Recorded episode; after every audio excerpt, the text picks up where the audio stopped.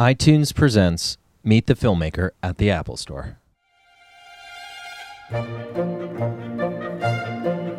What do you know of hysteria? Nothing. But half the women in London are affected. It's a plague of our time. I have just been offered a position by London's leading specialist in women's medicine. Oh no. I must find some way to attend to these women properly. I believe the French have had quite a bit of luck using their tongue. No, no. I want you to meet my daughter, Emily Dalrymple. Your servant, ma'am. I've no doubt that one day she would make a fine doctor's wife. It's a very difficult case, that one.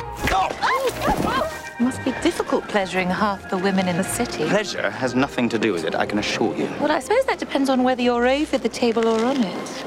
Isn't she a Chinese firecracker? According to your diagnosis, hysteria seems to cover everything from insomnia to toothache. My new generator. My God. Now, who should we try it on? What do you call that little thing? Well, I was calling it the feather duster. Think of something quick so the girl knows what to ask for. Women will no longer be denied our rightful place. It's all. You are a confounding woman. And you are a good doctor, and you should remain one. Whether you seek it or not, Dr. Granville, you are destined for fame.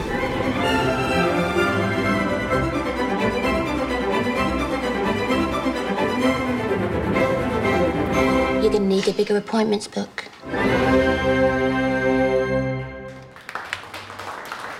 Please welcome to the stage guest moderator Karen James from IndieWire, actor Hugh Dancy, and director Tanya Wexler.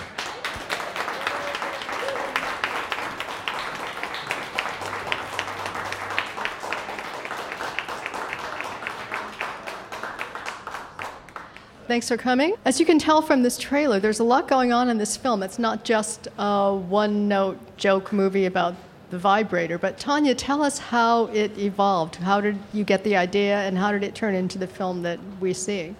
Um, I had uh, made two little films and then four little children, and a friend of mine uh, who is a producer said, I know what your next film is. And I didn't really know what was for dinner that night. And I said, Oh, really? And she said, Romantic comedy about the invention of the vibrator in Victorian England. And I went, Yes, please, me.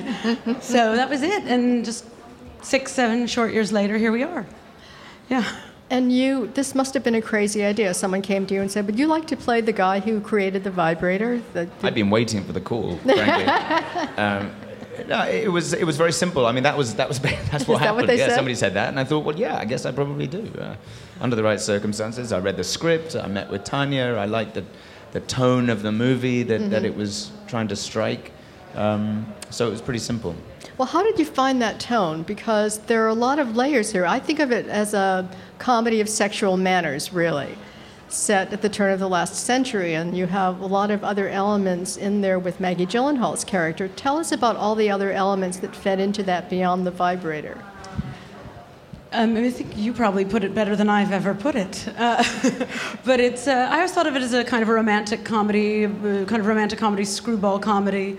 Um, but what's interesting, I think, is that it really is not in the sitcom sense, but it is a situation comedy, and that the comedy derives very much from the absurdity of the situation, which really you know, happened. I mean, we used a kind of screwball comedy plot, but all the historical bits are true. And so, really, the actors, uh, I think, kind of got it right away that the way to go is to play it straight and let the situation um, be where the comedy came from rather than mugging or pulling for jokes or anything. And uh, for me, that's exactly what I had hoped for. And so, we just cast really good people, and they did all the work, and I chilled out. And you, your character is based on an historical figure, correct? Yes, Mortimer Granville um, really did um, invent the vibrator. Although I discovered recently that having done that, once he realized what he'd done, he then tried to remove it from women. He thought that it was like too dangerous really? a thing he'd created. So he wasn't, you know, perhaps as enlightened as the, you know, the version that we portray. Um, and actually, that said, my guy at the beginning of the movie, he's a very, um, you know, he's idealistic young doctor. He believes in these forward-thinking medical theories of the time, like germ theory, and he can't hold a job down because, uh, you know, he's too he's too dangerous. Um, so he decides, you know what? screw this, I'm just going to get a steady paycheck, and the first person who'll hire me, um, and he ends up working for, I end up working for Jonathan Pryce, who's running a clinic treating women for hysteria. Um, and he's doing that treatment uh, manually. And um, uh, you know, and, I- and I sign up, uh, and it's only it's only as the movie progresses that I guess I start to have some idea of what I'm actually doing. hmm Now, your character says pleasure has nothing to do with it. Did they really believe that? The, the weird, the weirdest thing about the movie, and the funniest thing about the movie, is also the truest, um, the most factual aspect of the movie, which is that these medical men were performing this this treatment in the belief that the women were suffering from hysteria, which was really, I mean, any woman that was unhappy, which in Victorian England, as you can imagine, was like quite few of them, um, was was essentially suffering suffering from hysteria, and that she needed her uterus shifted and um, bear with me on this, and, and, and they would shift her uterus by inducing a paroxysm, which they would do by manually manipulating her, right? Uh, you're- And, uh, and, the, and, the, and the astonishing thing is that, that they really believed that. I mean, they really believed that, and they weren't. It was, I don't think it was that they weren't. It, they weren't in denial. They weren't just putting a nice name to it. That's what they thought they were doing, and that's what Mortimer believes at this point in the film. And so you had to play the character that way, completely straight. He believes that it's just a Well, nervous release. That's why the movie is Yeah. is a really, I think, a very successful as a comedy because. Um, I mean, if they knew what they were doing, it'd just be gross. I mean, that's a different movie, and that's fine. I But. think that's an excellent line. We should change the tagline. it's not gross. And your character has something on his wrist there because he has He- what well, we would yes, call the problem RSI, is right? the problem he suffers is that uh, once he joins um, the clinic that Jonathan Pryce runs, he the clinic starts to do very well because he's very good at his job, and he's you know he's a, a young like dashing doctor, so the appointment book fills up, and he's treating more and more women, and he develops carpal tunnel syndrome. Um, and uh, so, so, so at this point in the so uh, it's too late now. I've made the film. Uh, at, at- at- at this point in the film, he's wearing like a wrist brace, like a hand brace, to try and you know give himself some well, this hand some support. I mean, I I think the irony is that the vibrator was invented for a man as a labor saving device. Right. Yeah, exactly. and then marketed to women. Yes, marketed to women. And, but I mean, I think also the women, you know, I wasn't really interested in making a film about victims. Oh, those poor mm-hmm. women, you know, being put upon by those doctors. I, I think the women also, because they didn't have a. I mean, I, I think the word orgasm was in use, but I, I don't think anyone conceived of the female orgasm in that way. You know, Freud was mucking about then, but uh, really, because there wasn't a word for women's kind of pleasure on her own that wasn't somehow connected to a man. I think neither party really got the picture, you know? There's a great line early on in the movie when Jonathan's character is explaining to me what he's actually demonstrating what he does with a, with a patient, and he says like very off cuff, uh, you know, just kind of passing. He says, "Of course, as we know, that the the." the uh, the female cannot experience any sexual pleasure without the actual presence of the male organ, and and that and with that as that's the explanation, then we carry on. You know? So- And Tanya, Maggie Gyllenhaal's character, was she always that character an important part of the film, or was that something that came in later in the. From, no, from the very first two page description, uh, I, I can't really use the word treatment anymore, actually, even because everything is a pun in this film. But um, from the very first description, that Charlotte Dalrymple was already kind of being formed as really the kind of like who I would have wanted to have been if I could have lived back then. I mean, maybe a little bit more contentious and whatever, but in terms of her politics and her outspokenness, she, you know, she was already. It's really a film about progressives in a way. Uh, Hugh's character Mortimer is a medical progressive and is kind of the rest of him is coming along, and uh, Maggie's character is in kind of both the class system and in women, you know, women's rights and everything, and. Um, and Jonathan's not so much, and Rupert uh, in electricity. So there's these kind of cutting edge people looking at you know all these things that are changing, right? They, they didn't sit around and think we're quaint Victorians. They thought we're we're where it's happening. We're on the cutting edge of you know medicine, and science, and electricity, and women's rights. And so I think what we're watching is this guy who's a kind of a true believer, who kind of becomes a yuppie essentially, loses his way and finds it again. Um, and Maggie's character is the truth teller in that, I believe. And you mentioned Rupert. Tell us about Rupert Everett's character. Uh, so Rupert uh, plays essentially kind of like the essentially the god brother, you know, to Hugh's character. Uh, Hugh's character was the ward of Rupert's parents, and he is a mad inventor and uh, really just obsessed with electricity. And they have this great uh, kind of I don't know, it's a kind of a comic duo chemistry that they have. Um, and I mean, you'll see they kind of one night, Hugh has, or I guess I should say, Mortimer has been sacked for the final time, and they just, you know, he's got this horrible hand pain and he's going to lose everything. Did the actual vibrator that he created look anything like that? Um, the vibrator's from, I'm, I think I should be a vibratologist now, but I think the vibrator's from around kind of 1913 more looked like that. The Granville's hammer, yes, that's what the first one was called. Um, it just looks like a little black box with a little weird sticky outy bit with a rubber nose. It's not very cinematic. It's kind of boring. Mm-hmm. So there's some other ones that have more of what we call the hair dryer or gun configuration, depending on one's feeling that day, and um, power drill Makita, and it. Um, and uh, it had different nubs, and you know there were a bunch of different ones that were at that configuration very early on. And uh, there's one in the 1918 Sears catalog that looks a lot like that. And yep. And uh, so we just, you know, they have this crazy workbench in there, and I wanted to make it feel like they had grabbed like a little mini colander and some curly Q thing, and you know, found objects. So they kind of, we engineered our own kind of movie version uh, based on about three different ones that were out there. So. And in 1918, in the Sears catalog, how was this advertised? What were they calling it? Uh, I believe it's Home Health Aids Every Woman Appreciates. yes, and we do. But it went, it went away for a long time because it showed up in a porn film in like the late 20s, early 30s. And so it kind of went much more underground and then showed up as, you know, kind of its origins a back massager, neck mm-hmm. massager. Mm-hmm. Mm-hmm. But, you know, people are finding, I mean, I bought one off of eBay for 60 bucks that supposedly works. I'm not plugging it into my wall outlet anytime soon. that was like from 19, White Cross Electric from like 1915, just because I thought I should have a couple of them, you know, hanging around.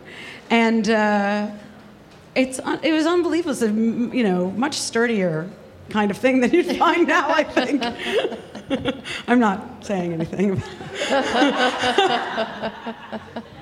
and is it true that you gave the cast vibrators as a gift at the wrap party? Uh, no, at the first day of work. First day. Oh, wanted okay. them to be happy. research, of not course. The, it's, I mean, it's a happy ending and all, but but I'm it was done. actually it was actually the the read through, I think.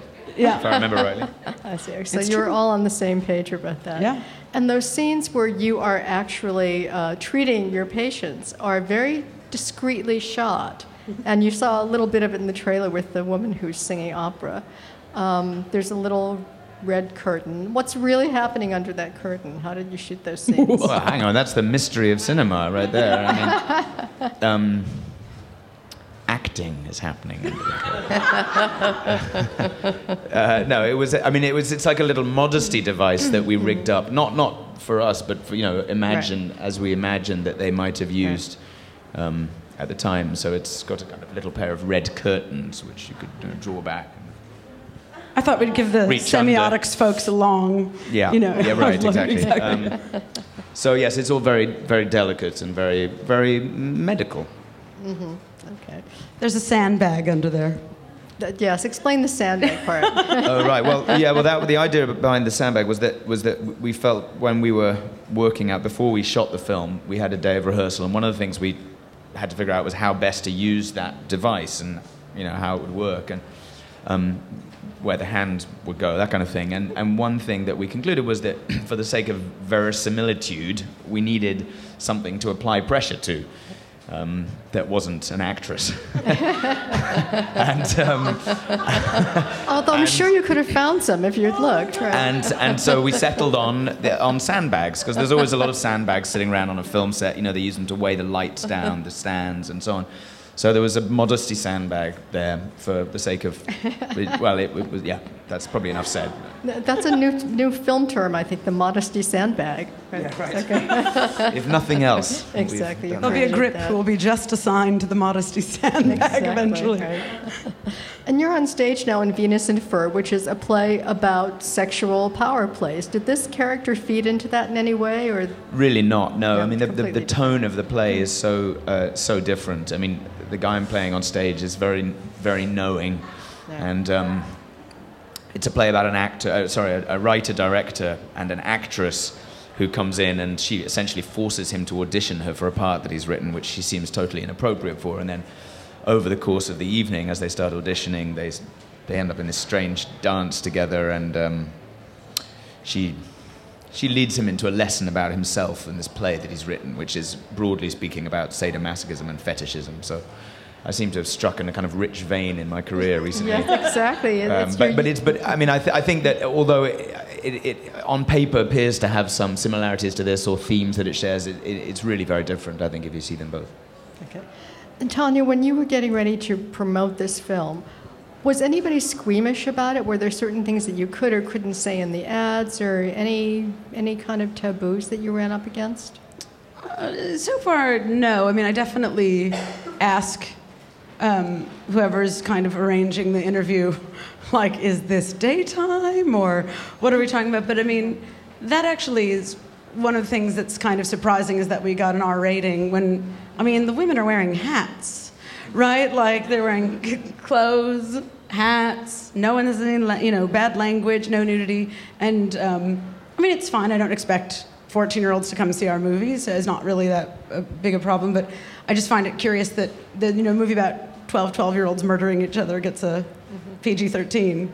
Um, but uh, I mean, and I like that, that you know I liked Hunger Games. My kids and I had a great time. Oh god, that sounds wrong too. Um, but no one is a you know kind of Muslim. I mean, that's the kind of nice part about making an independent film, is you just work with your producers and yourself, and you kind of try to make the best movie you can in your eyes. Um, and I think that's pretty, for all the difficulties it is to get it made, I think that's the best part about making an independent film. Yeah. And it has a real voice, and even though it's a period piece, it feels very contemporary in some way. How, how did that come about? What do you think is most modern about the film? I think Maggie's character is the most modern thing. I, I mean, obviously the humor is some of the humor there, but but she is, um, you know, she's. It's funny. We, we we used to talk about the fact that all the things, all the all the kind of the values that she that she stands for and that she gives voice to in the movie, like. You know, a woman's women's rights, basically, but but I mean, particularly specifically, kind of women's sexual rights, I suppose, and and and we talked about how that really wasn't the point of the movie because we've already surpassed that point. You know, we've got to that point. We know it. It's it's a lesson for the people in the movie, not the audience. Cut to two years later, and actually, it turns out not so much. You know, it's still it being debated in Congress. It's like you know, it's a topic of the, it's it's in the news. Um, I mean, astonishingly. So, um, so I guess that is that is quite modern. As it happens, like by mistake, it's it's in the zeitgeist somehow. Yeah. We have time for some questions from all of you. So if you hold on a minute, people have microphones and they'll take them around. This question is for Hugh. Uh, how did you portray the character of Adam given the fact that he was a person with Asperger's? Well, I, um, I, I thought we had a very good script, and I studied the script and I read about the condition. I read um, several, several different books, um, some by people with Asperger's, some, you, you know, um, just about the condition. Yeah, I have Asperger's actually. Uh huh. Yeah. Um, and I met I met with several people with Asperger's before we made the film, um, and and talked to them, and um, you know all people you know on the spectrum, um, and uh, and basically I just tried to do as, as much homework as I could. Um, but the character was was described in the script very well. I mean, you know, all I thought that when I studied the script, it gave me a really good idea of who he was, and it gave me a really good insight into what that condition is like, um, which is kind of hard, uh, which was hard for me because it's a, it's very different to the to the way I am. But um, I, I ultimately had a really great time doing it. It was a big learning experience. Thank you. You're welcome. Thank you. Other questions? I got a question for Tanya. First of all, handing out vibrators at the top of rehearsal is the best thing I've ever heard about helping actors find their motivation. but um, I just found this out about the Asperger's, but it, it dawned on me that selling a period piece uh, is not very easy, nor is selling a movie that has subject matter like Porky's. Um, but uh, how did you convince people uh, in trying to get the funding and the green light for this to not look at it as that, but look at it more as an empowering piece for women and somebody with Asperger's? Um, was that difficult for you? Well, Just to be clear, the, the Asperger's, um, I played a character in a different movie who had Asperger's, a movie, a movie called Adam. But no, but I mean, I think that there, there, are, cha- there are enough challenges in this movie that you refer to anyway. Uh,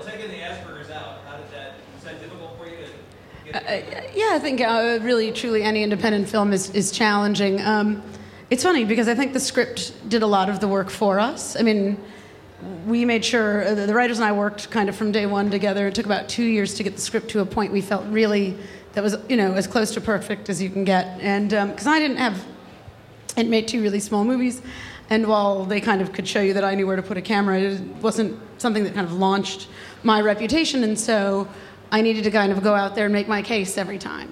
And, uh, uh, the, you know, you kind of, for us, it was just like, try to get a bit of money, try to get an actor, try to, and we just built the house, you know, one actor, one bit of money at a time. But when the script was done, I kind of read it and went, well, who doesn't want to make this? This is hysterical. This is awesome. And I think you do kind of need both arrogance and naivete. You have to think, of course they're going to make this. And then you have to be dumb enough to hang in there.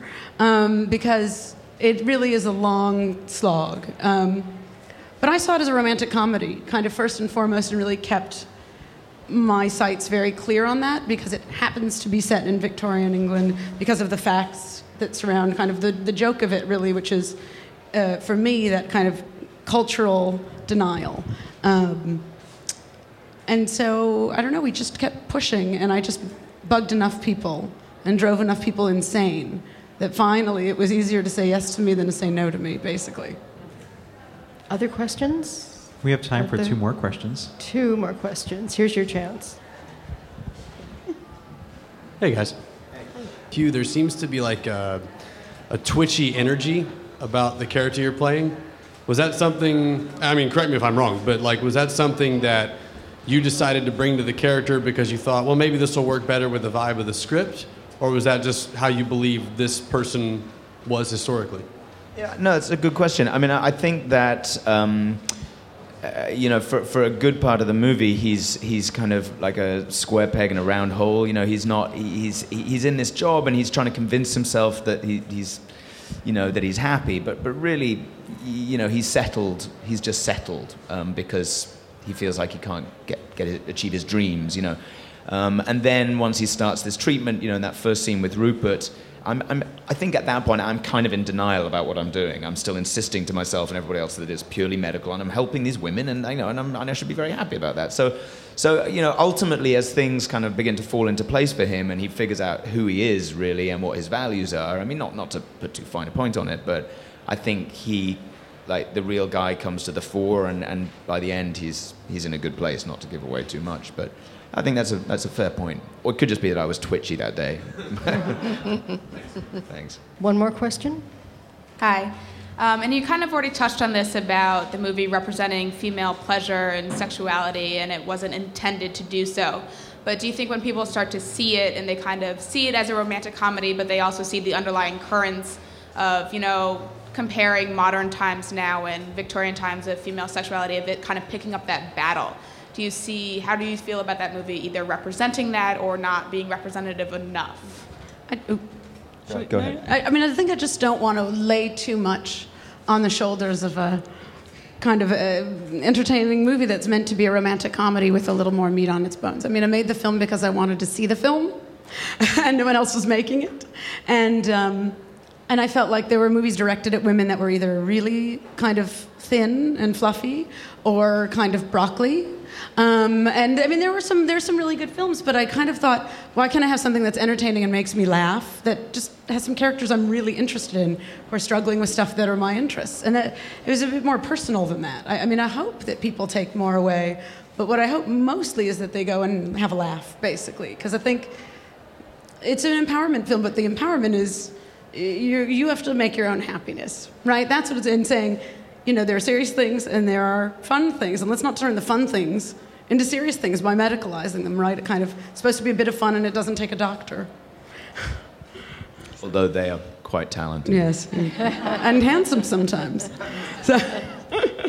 Well, it is really a wonderful film. I've seen it. You will really enjoy it. And there's a reason these people are so well dressed. They have to go off to the premiere now. So we have to wrap this Right, up. I but feel so overdressed you. for an Apple store. It's embarrassing. we were hoping to get a free iPhone. Thank you so much for coming, Thanks, and guys. thank Thanks you for all for coming. your questions.